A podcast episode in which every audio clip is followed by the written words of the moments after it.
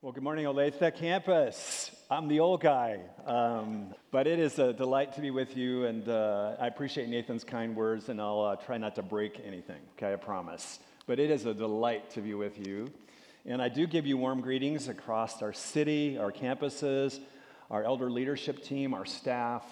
Uh, it, is a, it is a great joy to be a part of such a remarkable church family that's having impact across our city and across our country and across the globe. So, Again, greetings to you. My bride Liz is not with me this morning. Uh, we just celebrated our 39th anniversary. So she's a woman of long suffering. Just want you to know that. Uh, we also have two grown children, Schaefer and Sarah. One lives in the Bay Area, one lives here.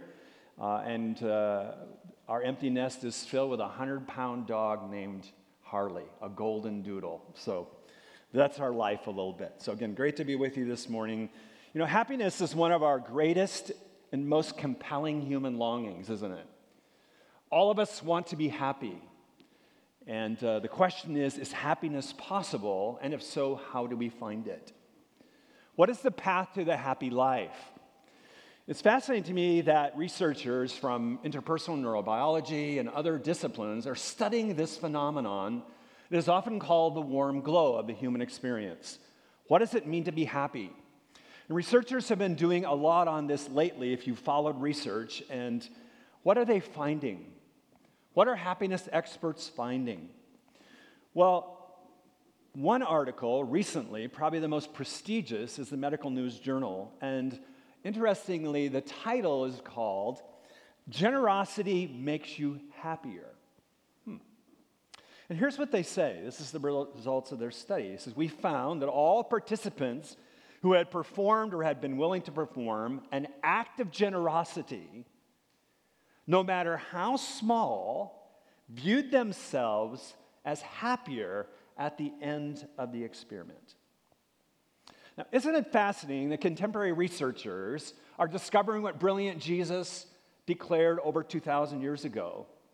When Jesus, in his brilliance, said to a first century audience, it is more blessed, and literally the word used happy. It is more happy to what? It is more happy to give than to receive. Now, I do admit that happiness and joy, at least in the English language, has a bit of difference. It's actually close cousins to happiness. Happiness and joy are connected. And like happiness, what we are going to discover is joy is not found in getting more, but in giving more. Giving more. Joy is not found in getting more, but giving more.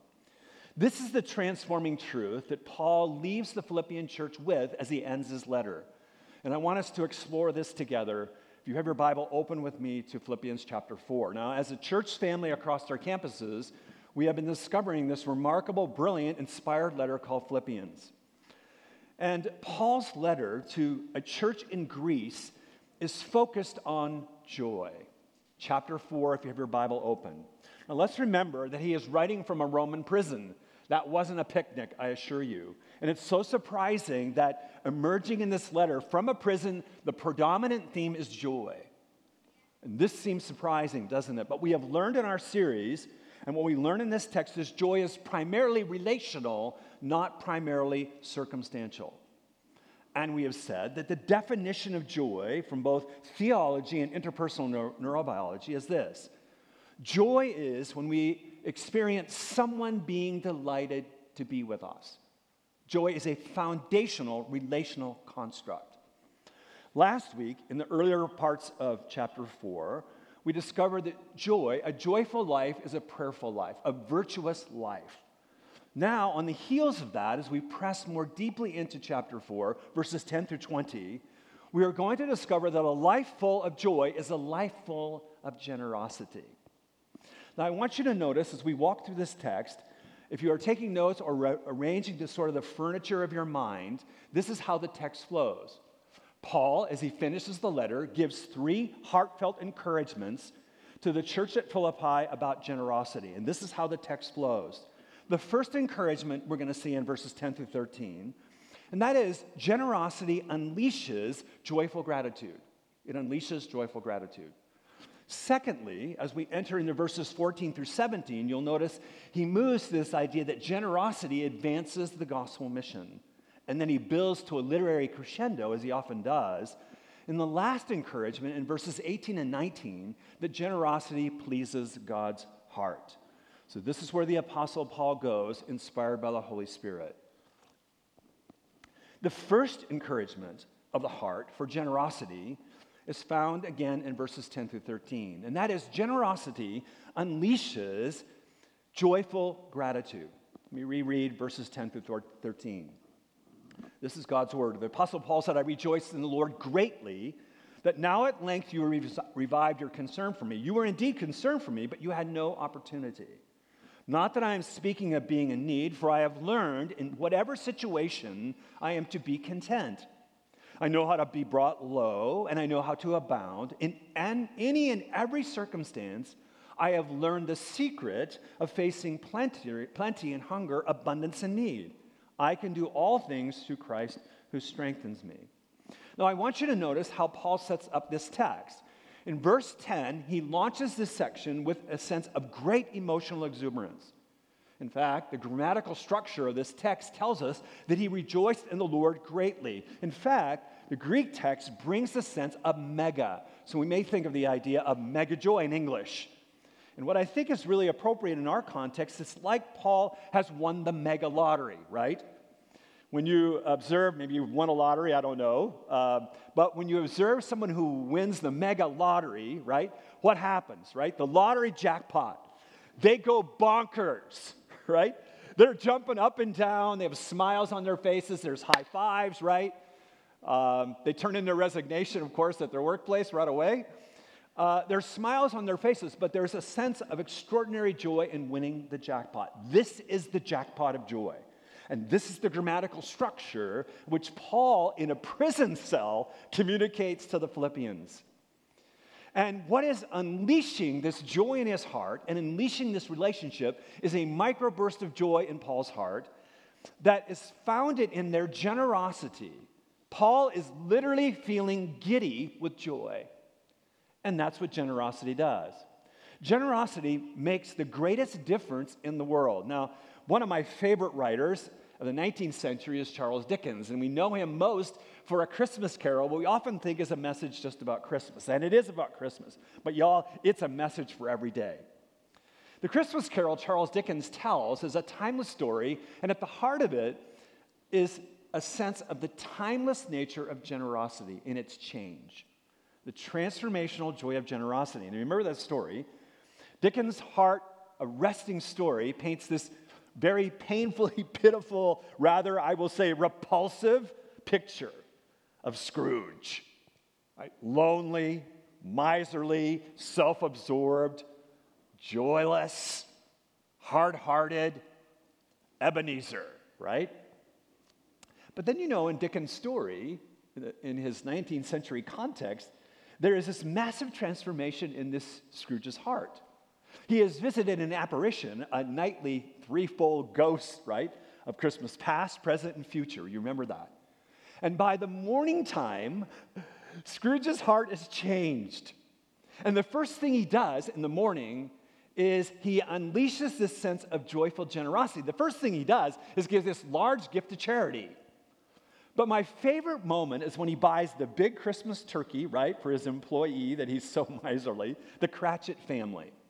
And the favorite literary scene, I think this is his crescendo literary scene, is that Scrooge becomes giddy with joy when he arrives at his nephew Fred's family for dinner. If you've seen it or read it, you know how brilliant this is. There is a warm glow flowing from Scrooge's joyful generosity. There is an indescribable delight of being with them in relationship. And this is one of the most profound pictures of the joy of the human heart that we have from Charles Dickens in his brilliant work, A Christmas Carol. And he helps us understand that acts of generosity have this extraordinary way of transforming our lives. Even in the most dire circumstances, generosity can penetrate the most discouraged, hardened, and cynical heart. Now, the Apostle Paul is anything but Scrooge in this character, but his sense here, if we understand the text and the, and the flow, is that he is experiencing a Scrooge like generosity of a giddy joy. He is emotionally exhilarated. Now, while Paul is incredibly grateful for the Philippians' financial generosity, and that's what this text is about, we must not miss the most important thing. And that is, the Apostle Paul is most joyfully grateful for his close knit friendship and relationship with the Philippian Christians. Now, hear me carefully. This text tells us that Paul saw the financial gift from the believers at Philippi as tangible evidence of their ongoing, deepening, cherished, intimate relationship, their partnership. And this warmed his heart with a joyful glow. Now, I experienced this kind of joy this past week. Uh, I had a delightful lunch at Panera with Pastor Stan Archie. Pastor Stan Archie uh, leads in Kansas City on Troost Avenue, Christian Fellowship Baptist Church. Uh, this church has been a sister church for Christ Community for over two decades. For over two decades, Pastor Stan and myself and others, our friendships have deepened as church family, and we've encouraged one another with God's kingdom agenda for Kansas City. And it's been so delightful as we built homes together and done all kinds of things over the years. What a joyful time it was for us post pandemic, or at least less pandemic, to get together and have lunch and to share our friendship, to remember our partnering together, as well as, yes, the very big challenges and opportunities that lay ahead for us in Kansas City.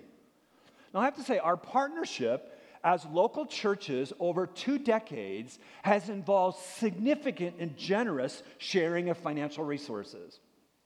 But it's the deep and long lasting friendship, y'all, that continues to be the greatest sense of joy for our lives, the greatest sense of cementing our lives. And this is the joyful sense we get in Paul's letter to Philippi.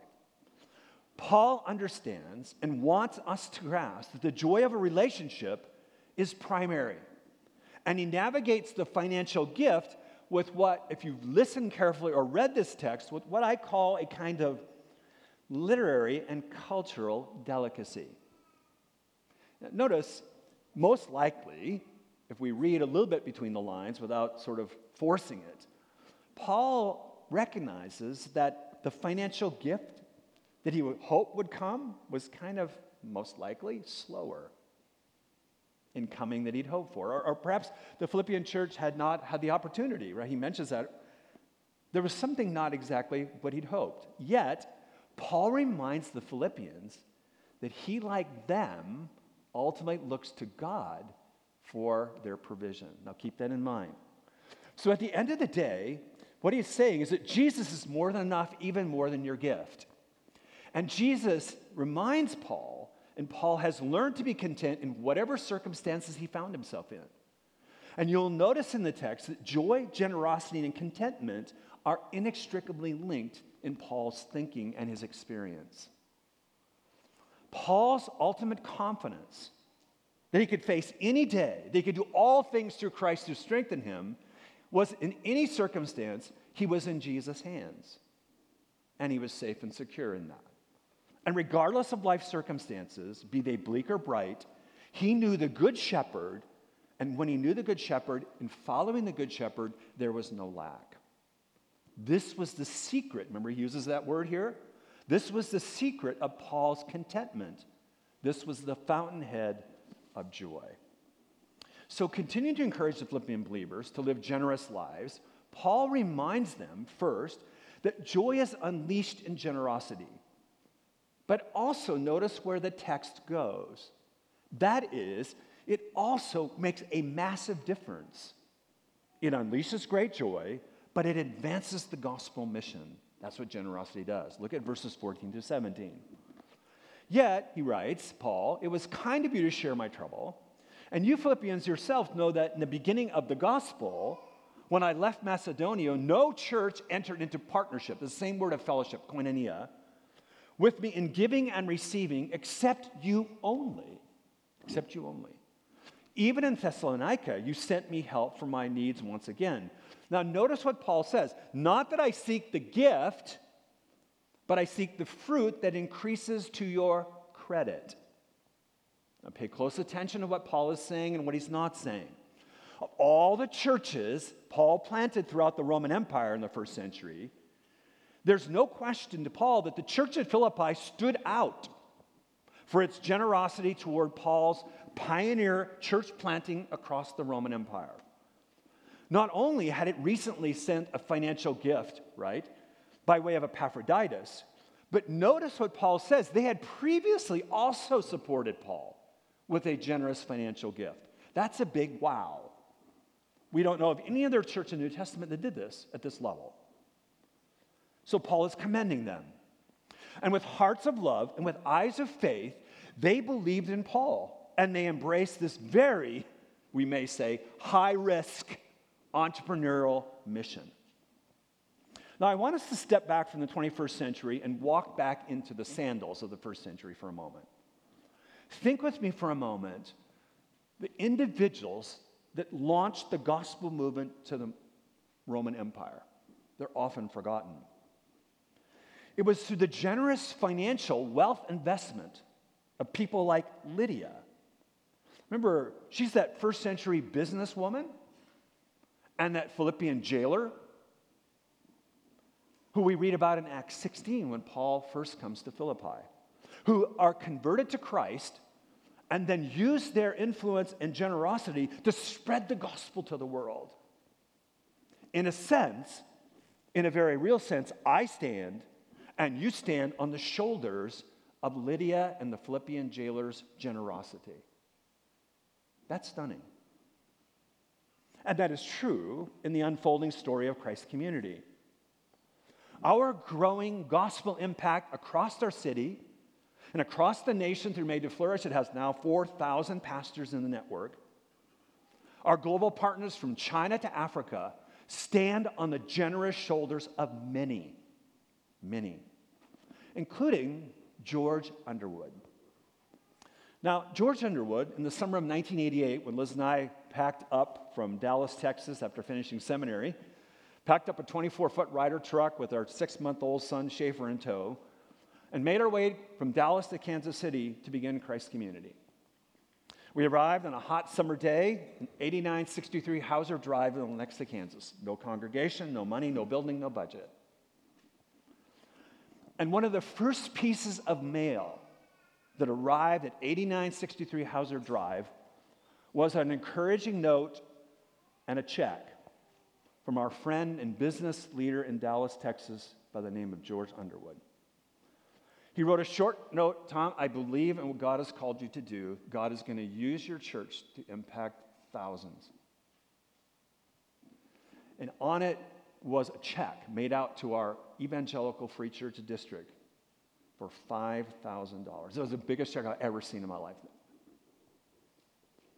Today, when the name of Christ community comes up, not only in our city, but around our nation increasingly, I doubt anyone knows the name of George Underwood.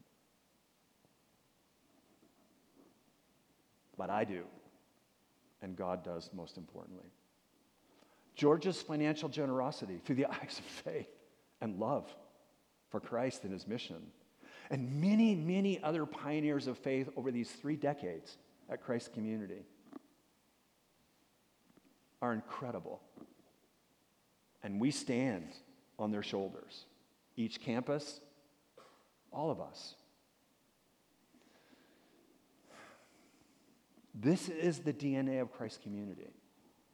Generosity for God's glory has been a hallmark of our church family now for over three decades. Our most recent expansion of our beautiful downtown campus and Shawnee campus have been built on the shoulders of Christ Community's generosity, as is Olathe campus and every campus as we work together. The joyful generosity each one of us unleashes advances God's gospel message.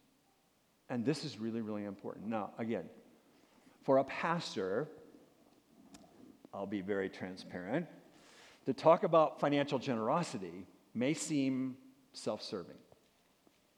And you may be feeling a little bit of a pause right now.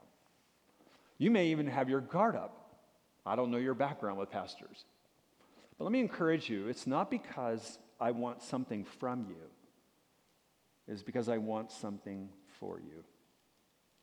And that is the great generosity and joy that's unleashed with it. I want you to notice how Paul says the very same thing in this text.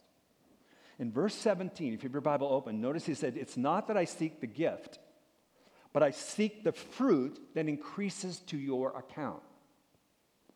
Now, in the original language, it's even more emphatic because the New Testament is written in common Greek. Paul uses accounting language that captures both the temporal rewards of an investment and eternal both. Paul wants the Philippian believers to capture that their generosity, yes, their financial wealth generosity, was incredibly important. Not only for the mission, but how it would unleash generosity in their life. Paul's motive was not that he wanted something from them, he trusted God for God's provision, but that he wanted something for them. And this is the invitation and heart of your church leadership at Christ Community. Notice the encouragement, heartfelt encouragement for generosity here. First, Paul says, generosity, yes, in terms of finances and wealth. There are other kinds of generosity for sure time, talent, forgiveness, kindness, yes. This text is about money. And Paul says, generosity with our money unleashes joyful gratitude in our lives and others. It advances the gospel mission, but notice where he goes. The last encouragement. It pleases God's heart. Look at verses 18 to 19. Paul says, I have received full payment and more. I am well supplied having received from Epaphroditus the gifts you sent, a fragrant offering, a sacrifice acceptable and pleasing to God. And my God shall supply every need of yours according to his riches and glory in Christ Jesus. To our God and Father be glory forever and ever. Amen. With joyful gratitude, you'll notice Paul affirms that he has received this financial gift that they have sent by way of Epaphroditus.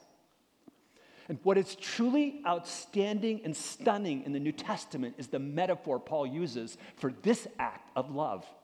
It's extremely rare and extremely important. Do not miss it. It's the metaphor of fragrance.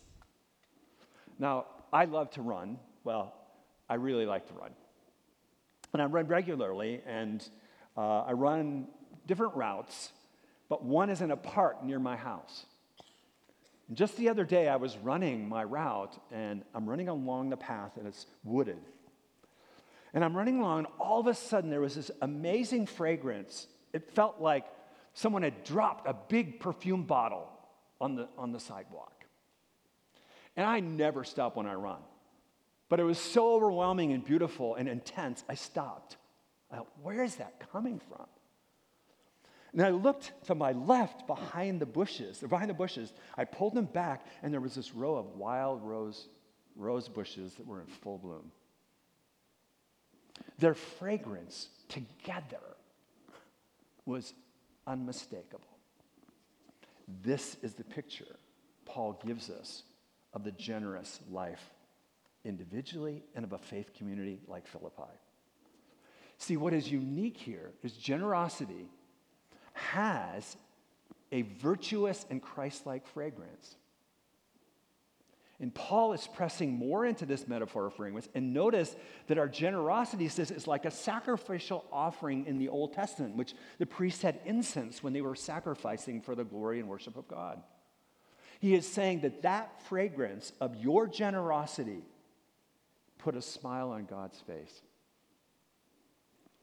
This is amazingly unusual in the New Testament. Paul is raising the bar. Our generosity to others, to God, to his work, pleases God in ways we cannot even begin to imagine. It brings joy to God's heart. And let's remember, Jesus himself is described as what? The indescribable gift to us. So Paul is reminding God's people joy is not primarily in getting, it's in giving. Now, our text this morning focuses on financial generosity. So that's where I want to have us reflect this morning because the text leads us. It's not senior pastor or pastor's agenda. What does the text call us to reflect on this morning? it calls us to reflect on our financial generosity. And three guiding principles I would encourage you to think about as you reflect on your own generosity growth in this area. Three principles of reflection and application this morning. First, throughout Scripture, we understand from creation on, number one, that God owns it, not us. God owns it, not us. In Psalm 24, we read this very foundational word the earth is the Lord's and everything in it. This means, as creatures, we are accountable to our Creator. And that we, as Christians, if you are a follower of Jesus, we are not ultimate owners of anything. Rather, we are stewards of everything. That means our material goods, our relationships, our time, even our bodies are not our own. Now, the Bible strongly affirms private property, right? It does. But we must not confuse private property with ultimate ownership. Number one, we are stewards of everything, even if we have a title for it or our name is on it. God owns it, not us. Secondly, throughout Scripture, we see this principle of generosity give first, not last. Give first, not last. Because we are not ultimate owners, but accountable stewards, part of our worship is to give a portion back to God as an act of our worship. This is why the book of Proverbs gives us timeless wisdom and instruction in terms of generosity. Proverbs 3 9 and 10 tells us, Honor the Lord with your wealth and the first fruits of your produce. What does that mean in a non agrarian context? It means that regardless of our income or wealth, electronic payments or whatever, that we give God the first, not the leftovers. First fruits are not the leftovers. Biblically, giving our first fruits means we offer a tithe. That is, in a non theocratic context, it was about 30% in the Bible. In a non theocratic context, it's 10%. Now, throughout Scripture, the floor of God honoring obedience, hear me careful, when it comes to financial generosity is a tithe, it's not the ceiling. The New Testament has a proper understanding of grace that does not eliminate the tithe, but raises the bar above the tithe. Now, parents, as you train, train your children in financial literacy and wise financial stewardship, Encourage them early on in this process. Give first, save second, and spend third. We have this turned upside down often in our culture. All too often, we miss this, and the primary formation of financial literacy and wisdom is made in the home and modeled in the home. It puts them on a trajectory of financial health. Teaching our children wise financial management begins there. Remember, God owns it all. That's what the scriptures clearly teach. Secondly, the scriptures clearly teach from beginning to end we give first, not last. But third, it also teaches that the church is primary, not secondary in our giving. Throughout Scripture, giving over and over again is located and tied to where we worship and the people we worship with. The language in the Old and New Testament is the household of God. For example, Nehemiah. God's people give to the household of God. That is the place and people they worship with. In the New Testament, Paul picks this up again in 1 Timothy 3:15, declaring that the church is now the household of God. That means the local church is the primary place we give to. Now hear me carefully. This doesn't mean that there are not other worthy kinds of giving we invest in. There are. But it does mean that our local church is to be given priority. Jesus said, ultimately, it's a matter of the heart, isn't it? Where your treasure is, your heart will be also. And let me just say one of the greatest indications of progress in your spiritual and virtue formation is the generosity of your time, talent, and treasure, particularly your money. And what I've discovered the most content and joyful people are the most joyful and most generous. And giving throughout Scripture is proportional, right? We all have different capacities. And God looks at the proportion of our giving, not just the size. The heart of the matter is the matter of the heart. I was reminded of that recently at our Leawood campus after I'd given a message. This young teenage girl came up to me with this big smile on her face. She was bursting with joy. Her was Jackie. Um, I know her parents well. And she said to me, Pastor Tom, I just had my first babysitting job. And with joyful encouragement of her parents, after her first paycheck, she brought a portion of her earnings to church as an offering. She said, Pastor Tom, I gave an offering today. What a thrill it was for me to share her joy of generosity. is Jackie's learning. Like each apprentice of Jesus, regardless of our age, regardless of our financial realities, is that joy is not found in getting more, but in giving more. Let's pray. Father, I thank you for this text. It's not always easy because so often money and wealth have too much of us. Father, it's not how much we have, it's how much of what we have has us. So, Lord, may you make us an increasingly generous people. Thank you, Lord, for the generosity of the Christ Community family. And I pray that we would continue to experience the joy of generosity in greater ways, individually and as a larger church family. For Jesus' glory, the advancement of his mission, we pray. Amen.